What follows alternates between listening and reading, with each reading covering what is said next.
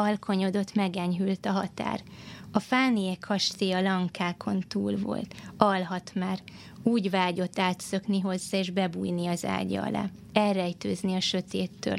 A sötétben változott át a sánta. Nappal kerülte mindig. Dühítette, ha a közelében volt. Eleinte csak az ágya szélén ült. Eleinte.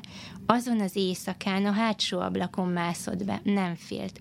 Lepecsételték már a kastélyt, a Grossman tagot is, mégis átszökött. Jól ismerte az évszázados épületet, tudta, ha a folyó felől jön, ott lesz a rés a kerítésen, amit a fánival meg a másikkal fúrtak maguknak, hogy szabadon bujkálhassanak kibe, amikor csak akarnak.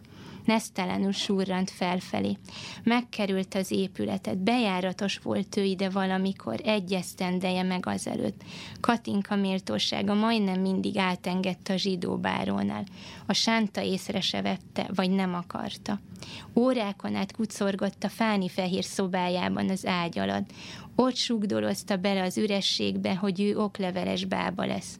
A kastély már jó ideje lakatlan volt, mégis úgy hitte, maradt itt a fániból valami, a hangját, a kiabálását, kacagását, mesztelen talpainak csattogását őrzi a mostani csend meg a vastag falak. Fánit utolján 41 nyarán látta a másikkal. Azt gondolta, soha többé nem fognak találkozni. Aztán decemberben előtt állt mégis viselősen mezítelenül.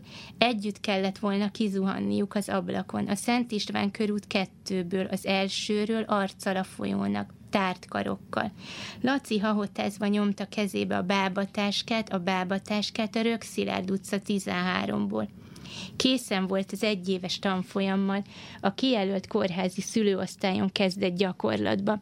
Amikor megjelent a Laci, a többire rá se nézett. Csak őt figyelte, megragadta, és senki nem állta útját. Soha senki. Ezért nem tudta elhinni, hogy a ruszkik január végén elfogták. Laci sokat átjárt a körútra a tököliről, őt ellenőrizni, hogy végzi a munkát, mert erre választotta ki a kórházban nagyon dicsérték. Az egyik legjobb növendéküknek mondták. Na most meglássuk, így van-e. Készítse a táskát, kezdje el sorolni, mi van benne. Hangosan, ne suttogjon, mint a templomban az imádságnál. Tompa végű olló a köldög zsinór elmetszésére. Elegendő mennyiségű keskeny vászonszalag a köldög zsinór lekötésére.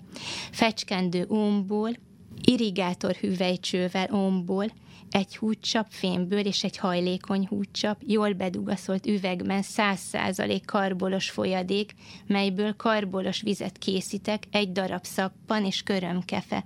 Fogó segíteni a gyermeket, ha nem akar kijönni. Azt tudja-e, hogy a zsidó kölyköt a mi hasznak is férget, ki kell szedni ennek a kurva rebekának a pinájából, ha már az a mocskos icik beleverte. A szemük előtt kell majd az első füröztő vízbe fújtani a hajja, vagy te meg akarja keresztelni előtte, kisördögöt akar Mennyországba vinni, elleste a paptól a tudományt. Nem mondta a pap, hogy a kisördög pokolra való. Ordított Laci, a többi röhögött. Fánit még soha nem látta olyan szépnek, mint ott a belső szoba közepén háttal az ablaknak.